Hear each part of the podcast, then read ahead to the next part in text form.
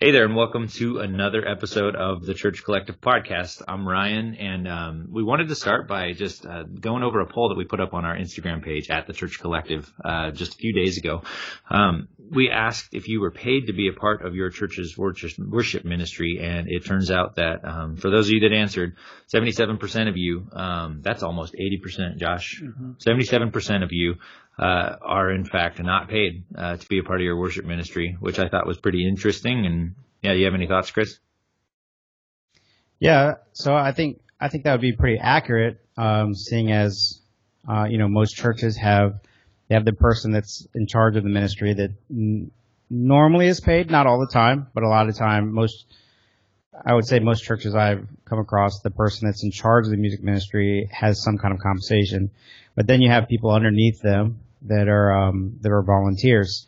Um, depending on the size of the church, uh, the worship pastor might have a couple paid um, people, and then a whole team of you know 20, 30, 40, 50 volunteers. Mm-hmm. Um, so yeah, that that part didn't surprise me because I think our our audience is a ton of worship leaders and worship musicians and tech team members and creative team members um, that are just serving, um, that have a nine to five job, but are serving on the weekend.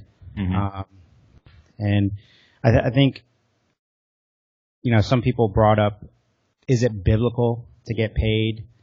Um, I don't really consider it like a, a, theological question. You know what I mean? Like, mm-hmm. I just think if, if, if you're a missionary or if you're um, a staff member at a church to the point where you cannot hold another job because all of your time is um, in that position, then um, getting you know supported is is just a, a, way to allow you to do that that ministry. Sure. Um, I know a lot of us could be doing other jobs um, and making a lot more money, um, or even you know maybe came from a previous job making a lot of money and um, it's a big sacrifice to to be serving in a church and be on staff in a church.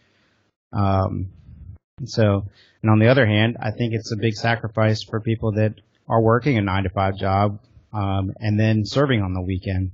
Um, so, I think God's glorified both ways. Um, but you know, we we need we need volunteers just as much as we need staff members. Mm-hmm. Yeah, I think when I look back, uh, the church plant I was at, there was probably five of us on the stage on a weekend, small church, five people on the stage, and I received a stipend for what I did. So that 20% lined up. And if I think about other churches I've been at, churches that have maybe bigger staffs, you still probably have a one in every five people receive some kind of compensation. Um, so I wasn't surprised by that number. But to the biblical point, um, we often say at our church, like, we don't necessarily even get paid to do the the weekend on stage stuff. Like that's kind of almost like fun hmm. playtime for us. We fulfill plenty, at least our church, plenty of other roles throughout the week um, that we're paid for, and then uh, we get blessed that we get to be a part of doing the worship ministry on stage on a weekend, just like other volunteers too. Sure, you know. that's a good thought. Yeah, you know, uh, in the book of Acts, chapter 18, uh, the apostle Paul got a job as a when support came from another church, he was then able to stop making tents and devote himself fully to his ministry. And so I think if we think of it in terms of am I supported versus paid, mm. um, it helps to understand the context. Like I've always been called to minister. And mm. there have been times where I have ministered and I have had a full-time secular job. And there have been times where I have been supported, and I'm blessed currently to be supported to be the pastor of my church. Mm. Uh, but I'm I'm I'm not. I, I don't look at it as like this is my salary that I'm I'm paid in the same way as I'm supported to do the ministry. And if I wasn't supported to do the ministry, would I continue to minister in some way? And and so for those who are able to be supported, either because their church is able to afford it or because it's necessary for the work of the ministry, uh, then then awesome. Um, but I do think we have to kind of talk about like the dynamics of church staffing is changing. And it was for a time, you know, you had a pastor and then your second hire in a church would often be a, a, a slashy youth pastor slash worship leader or uh, some kind of something slash worship leader. And that is changing a bit. Uh, a lot of the lead pastors that I talk to, their first hire might be a children's ministry director now, um, or or it might be something else, and it might be a worship pastor. But but that idea of if our goal is I'm going to lead worship and then my church will eventually pay me, uh, we might end up being very disappointed, especially as as the landscape changes. Mm-hmm.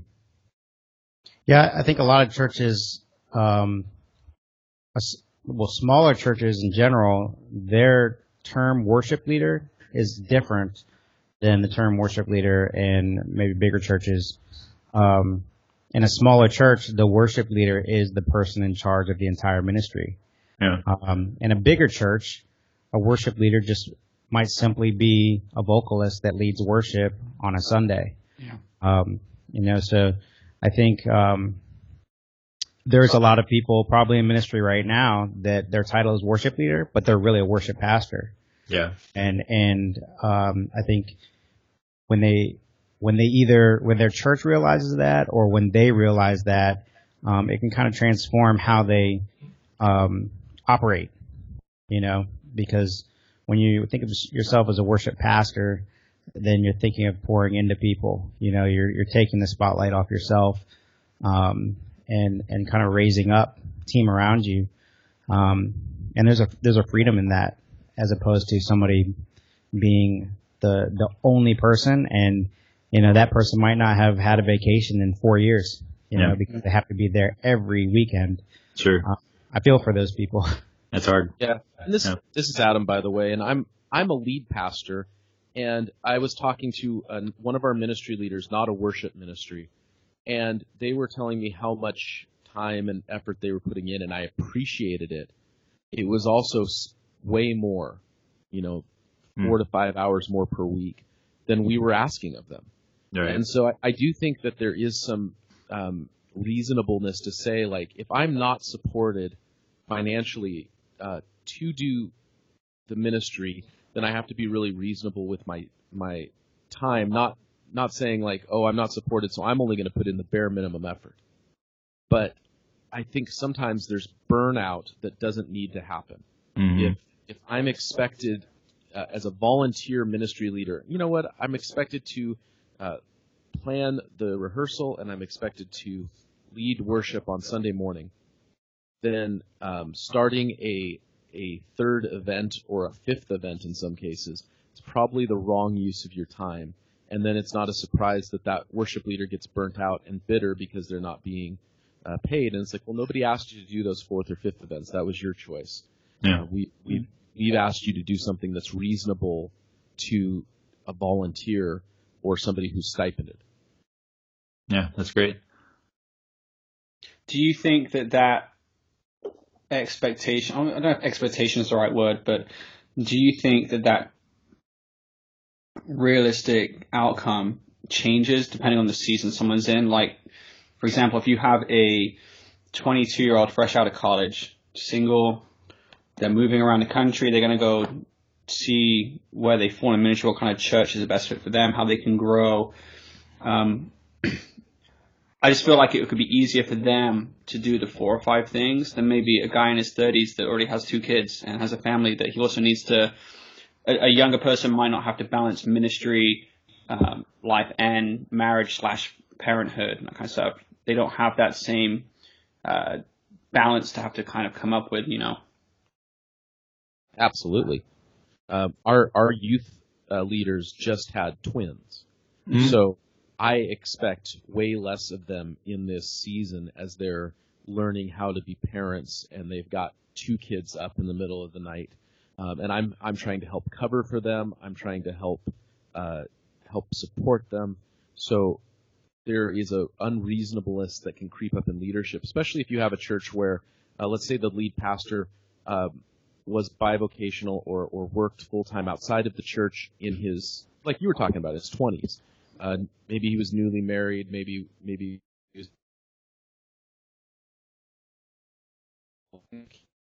but then they start expecting that same level of commitment from somebody who's 40 years old and has a full-time job and has kids and coaches soccer. It's just unreasonable. And so I think you have to, you have to expect things.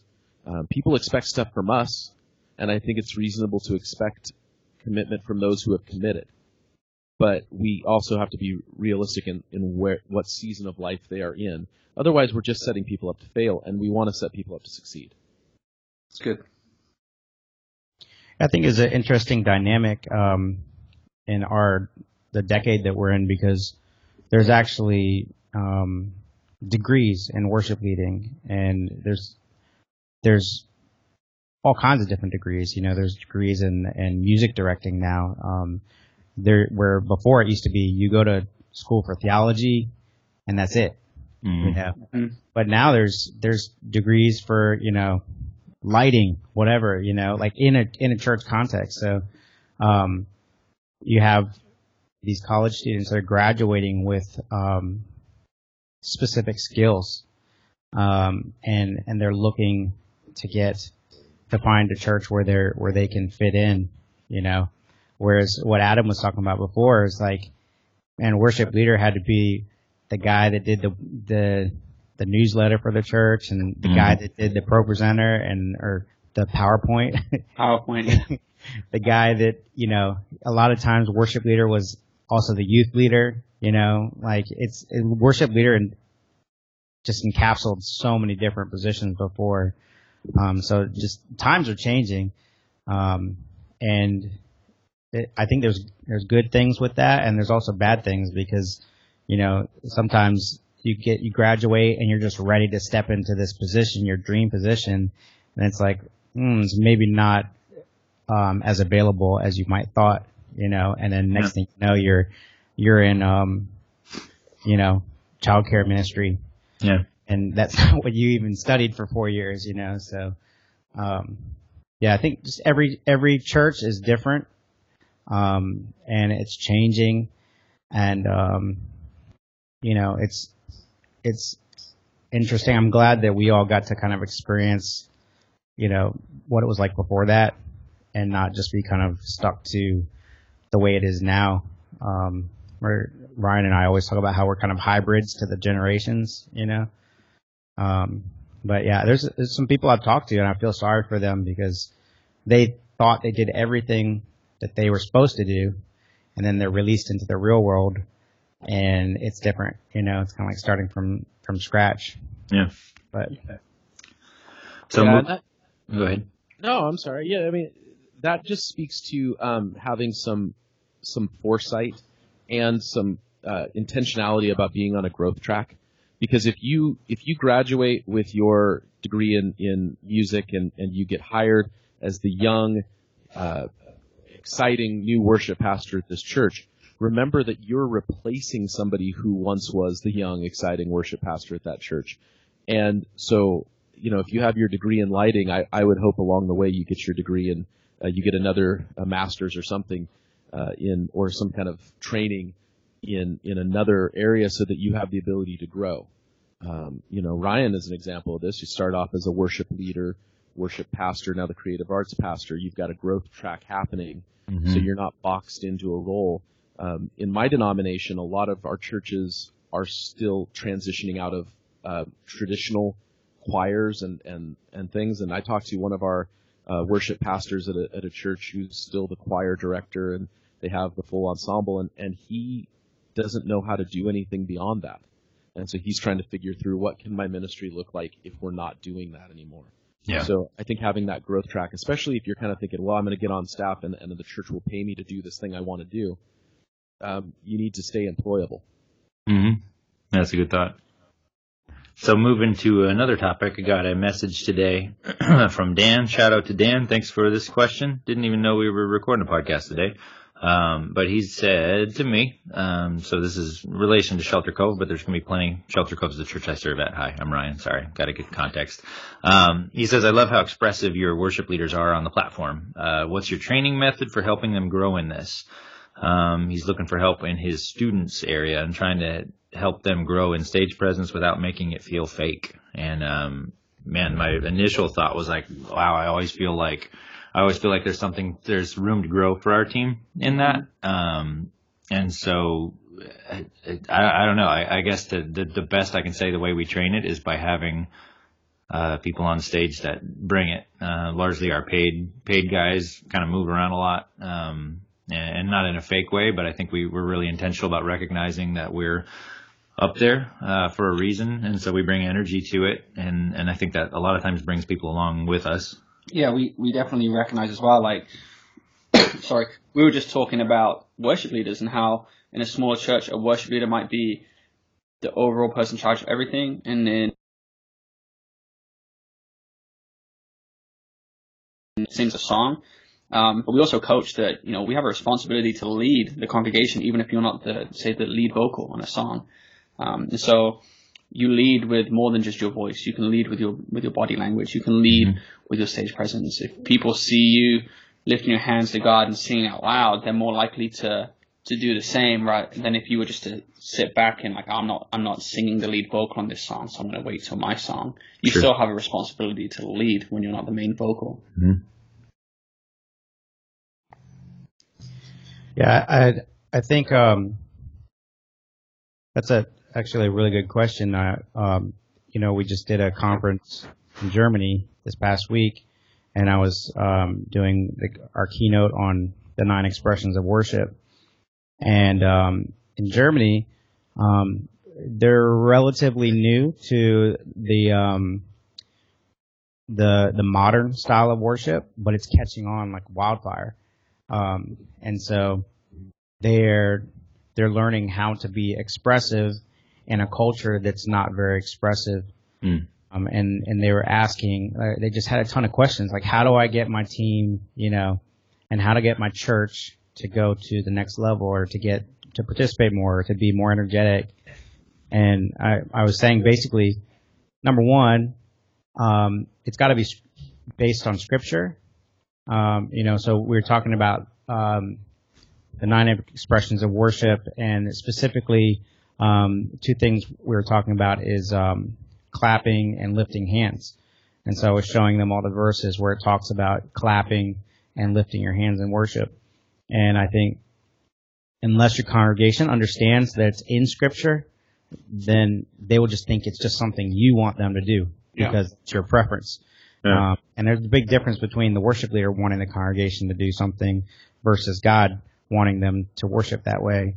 So teaching your congregation um, or reading scriptures, if you say, "Hey, let's all lift our hands," and our church is not a, a, a church that lifts hands, you have to say, "Okay, in the Bible here it says lift your hands." You know, here's a verse. Share it with them. Maybe share a couple verses so they know it's it's it's actually in there. You know, and then you know encourage them to do that, and then you know little by little, years go by you start teaching them different expressions, and your church um, can grow out of a place of complacency and and go to new levels of worship. Um, but you can't just all of a sudden be like, hey, next week we're gonna like lift our hands, we're gonna clap, we're gonna shout, we're gonna do flags, we're gonna do cartwheels. You know, like it's like you can't go from point A to point Z. You have to go A, B, C. So so just work on one thing that you would like your church to do to work on, um, and you think your church might be, um, I wouldn't say comfortable with, but they would be accept the challenge to go to that next level, um, and and share what the what the word says about it, yeah. Um, and then just you know slowly move your church. Like don't just expect them to do things you know for no reason. A, a great technique to me um, if you if you if your church is not a church that like sings and and lifts your hand, lifts their hands when they worship, but you want them to lift their hands, um, maybe when the kids get ca- called up to get prayed for, just ask the church to extend their hands and pray over the the kids, because a lot of times you know the the members will have no problem lifting their hands and praying over somebody and and that will kind of get them used to the action of lifting their hands and as a, a form of worship. So there's different ways to to kind of move your congregation in different directions, but um, it's got to be biblical. I think as well, like that's a great a great piece is remembering to coach congregation scripturally, whether you're trying to get them to lift their hands for someone, or you're introducing a new song and you want to point to scripture, because it's not just a cool song I want to sing, but it's biblical. Um, to come back to, I think Dan's question with the team, though, um, how do you get your team to have a stronger stage presence? Um, just a real practical thing that we do is we record ourselves and we watch it back. And a lot of times, um, when you get coached in in something, uh, specifically in sport, there's a phrase that uh, feel and and real are different. You, know, you might think you're doing something, but the reality is it's just a lot less. And so you want to overemphasize movements. Uh, when you're playing golf, is what I do. Like the more you emphasize something, the more real it is. And I think a lot of times on stage, we can feel super out there. Oh no. We can we can feel super out there, and we can feel like we're super energetic and we're moving a lot. And the reality is we haven't even moved our feet once. We're still rooted to the spot. And so I think for a lot of our new new members of the team, it helps them to watch back and to see, oh, I I wanted to do X, but I was accomplishing Y. Um, and for them to actually see themselves do that. And we're, we're blessed enough that we have a, a broadcast system, we have multiple cameras and stuff, but reality is you could just set your phone up at the back of a room and video during worship and then as a team watch it back and and point out like, hey, this was really good. Hey, we can work on this, and it's a great little piece of actionable something you can try this weekend. Yeah. I think um, a great kind of litmus for your stage presence is to watch the recording on mute Yeah. and judge that. Like, can you like what does it look like when you can't hear what's going on? Because a lot of times it sounds um, like it has power and it sounds like everybody's into it. But you take away the music and you just look at people, it's like wow, like everybody looks just dead on stage. Yeah. And um, I've got this this post-it note on my wall. I've got like a ton of post-its, and I don't know who said this, um, but let me see. It says, "I don't want anyone to ever see us lead worship and think to themselves that guy looks bored." A posture and approach to leading should mirror what we are singing about. It's good. That's great. Yeah, Chris, I think that that's this is Fox. Hi everybody. I think that that's really good, and and something that I've always thought was the more that that that you believe and pray what you're singing, the more authentic your stage presence is going to become. We can fake being excited about something, but everybody's going to see that. If you are honest and you are honestly praising God and shouting for joy and, and just fully surrendering who you are to the praise and the worship that you're giving to God, everything will flow better. You will be legitimately excited. You will be legitimately happy. You will be raising your hands without thinking about, oh, maybe I should raise my hands at this phrase. Uh, it's, it's just going to happen. Um, so I think that the heart, like you're saying, is a, is a big part of it. I think another part of it is preparation. If you are stumbling over your lyrics, if you're stumbling over your chords, if you are stumbling over um, your fills, whatever you're doing, uh, then you can't give complete attention to the act of worship. Um, you're focusing more on the performance of worship at that point and not the act of worship. Um, so the better prepared you are, the more prepared you are. Um, if you can, you can you close your eyes and sing the lyrics uh, and, and worship in that way without having to focus on what's this next phrase, what's this next word, am I going to stumble on this? How do I play a G7? Like all of those things are going to counteract what you're trying to do, which is lead worship and to worship in that way. So I think heart is one. I think preparation is another one. And I think if we can ourselves do better at both of those, um, then stage presence is just going to come naturally. Yeah, the, ch- the first church I worked at, there was a phrase that we kind of used most weeks, and it was the more prepared we become, or the more we prepare, the more we allow the Spirit to move. Because if we're not prepared and we have to focus so much on just how everything goes, we get so locked into that, nothing else can happen. Um, but if you're prepared, you can recognize what God might be doing in a, in a service. Yeah, the other thing too is to define define what is good stage presence, um, because you know I was watching videos uh, this last week of two different well-known churches that are actually fairly similar, and each worship band had very different stage presence, and both of it was good. So if you see something on YouTube that um, that you say that's what I want for our stage presence, that's what I'm defining as good stage presence, you might be having a, a, a far narrower definition of what good stage presence is um, than than you should. And you might have a definition that doesn't fit your church's theological or, or practical framework. Um, I was hanging out with some conservative Presbyterians the other day, and um, the level of stage presence that I bring to my church might not be appropriate to their setting. And when I, I've a few times been uh, honored to help lead worship at Shelter Cove, and I have to elevate the amount of stage presence that I bring um, relative to what I normally uh, am expected to do. So Hmm. knowing, having sort of the emotional or relational IQ to look around the room, to look around what's happening and saying what's appropriate for this moment, then your definition of good isn't something that's static and based off of one thing, and, and, and then you're trying to reach a standard that you're always feeling like you're failing at. Your definition of, of good stage presence becomes scalable to the moment and to the to the ministry that's happening in that room, and Yeah. then and then you're always winning. That's great. Yeah, I found just playing at tons of different churches um, to have a conversation with the worship pastor um, before a service or before a uh, concert, um, and just ask like, what's what's the normal like amount of stage presence here at this church, and what could I do um, to, to maybe help push it a little bit Mm-hmm. Without being a distraction, you know. Um, even, you know, Ryan, we always talk about, we joke about like wearing hats, you know, like is, is wearing a hat going to distract the congregation? So I always ask, like, does your church do hats? And if they say no, I'm like, fine, I'm not going to fight it, you know. Yeah. Um, but um, I know the first time I played at your church, I thought I was supposed to not be energetic.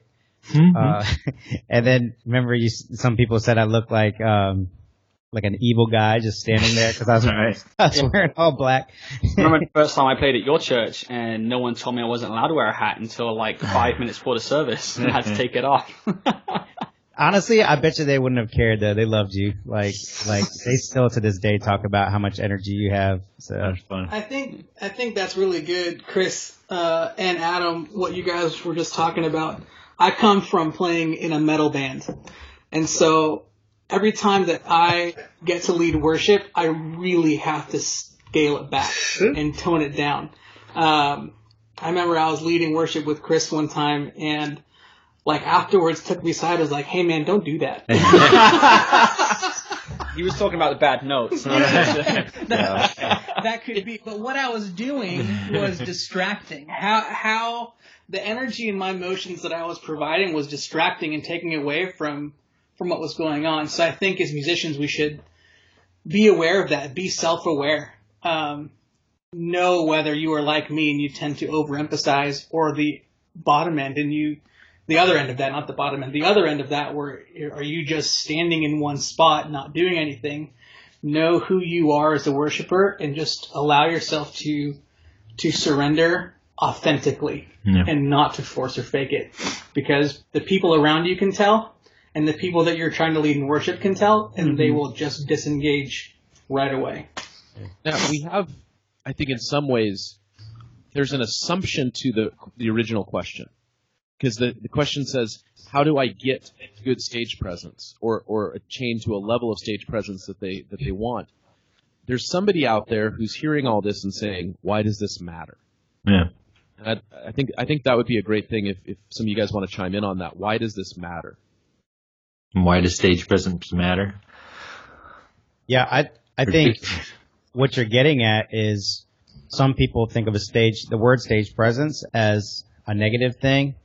Um, and, but I think what the person asking the question is asking is how can I get my worship leaders to be more authentic? Hmm. Where it's their, what they're singing, the lyrics they're singing, um, and their body language match. Um, so, you know, I, I encourage people to not get hung up on the word you know, the phrase stage presence and, and maybe think about it as authenticity. Like, you know, are, are you, are you worshiping the same way on a Sunday that you're on the platform as a Sunday you're off the platform? Or do you just stand there in the congregation when you're not leading, but then when you get on stage, you're leading and you're like bouncing off the walls, you know, that's, that's not authentic. So, um, yeah, I think authenticity, um, and your, your, your level of sincerity will just spill out into your, your body language. Um, and if you want to call that stage presence, that's fine. Um, but you know, if that phrase catches you up, then then just look at authenticity. Yeah, I think um, I'd like to think. I think what Adam said earlier is really is really key, and it's recognizing what appropriate is in, in your setting because it does change. Um, and I think so. The original, the OP, as it were, the original question from Dan was, "Hey, I watched. I think you think he watched Shelter Cove, Mm-hmm. and how do I get more like that?" So I'd like to assume that he's seeing how our church operates because I would say that our worship is the way our, our team is on stage is appropriate for our church. Um, I'd like to assume that he's recognized that would be appropriate at his church and he just wants some coachable ways to help his team get there. Um, if, but the first question does need to be is you need to analyze the setting you're in, uh, the same with the same way that Adam's talking about and kind of see if that is appropriate. You know what? If you are more of a like a Hillsong Young free uh, church and the demographic is much heavier that way, then we're way too dead for you. Like you probably need more. But um, on the flip side, if you are a, a traditional venue and you're leading much older songs with a much different demographic of people, then jumping around and all kinds of stuff like that probably isn't appropriate either. It's just going to be a, dis- a distraction. Um, Yeah. And I think the first piece comes first is appropriate, and then you can look at how you can best coach your team. I think sometimes too what happens is people hear guys in modern settings or contexts talking about stage presence and they associate it with everything that they don't like about what they would call performance based church. Sure. Yeah. But you know who has fantastic stage presence is traditional Baptists, Gaithers, uh, you know, the big kind of um, Yeah, they're never successful. they they have fantastic stage presence. Um, some of the really traditional, full orchestrated uh, first First Baptist or uh, trumpets and string quartets, and, and they have fantastic stage presence from their singers and their musicians. But nobody complains because they, in their mind, associate that with not performance, Right. but they associate what's happening maybe at Shelter Cove as performance. Yeah. So it's a preference creeps in. The other the other thing too is I know a worship leader who feels things more deeply than just about any person I've ever met. And they're also one of the most sedate people I've ever met. So on stage, I know that they are personally being wrecked by what's happening. Um, and, and, and you hear people throw out that term, but he really means it. He is, he is being wrecked by what's happening. And you would have no idea. He, he's just sitting there and, and consequently, I would say he's not a good worship leader for a congregational setting because he hasn't learned how to convey what's happening internally to to be able to them. So stage presence matters in being effective in connecting with people. Yeah, that's the piece we were talking about earlier on is the taking that internal feeling and putting it towards an external expression because you still have responsibility to the lead, um, whether you're the lead vocal or not. And Yep. we have many ways of doing that. Yeah. So that's probably as good a place as any to wrap this Uh, up. So Let me add, let me add one one thing. never mind. Oh, Chris is going to be a passer right here. One more thing. All right, Okay. 15 minutes. No, I just think that the, the original um, the the question, the person asking the question, um, might want some some um, practical advice, things he can do. Um, and I would say, pick one thing, um, and challenge your team to start doing that and work on it for like a month. So if if your one thing is my team never moves their feet, then you know take some gaff tape, put it on the stage, and be like, I want you to hit this spot. Here's your spot you stand in, and here's a spot over here, and I want you to hit that spot at least twice during worship tomorrow. You know, like little tiny things, or like, all right, for for next month, we're going to work on clapping hands. And for maybe just the welcome song, we're going to clap all the way through it. Every person in the team is going to clap. And we're just going to agree to just kind of work on that, you know? So, so take small things and, and, and let it be natural, you know? Don't, don't all of a sudden be like, hey, I know we never move, but tomorrow we're going to jump off the subwoofers and when the pyro goes off, you know? Like, mm-hmm. This pyro?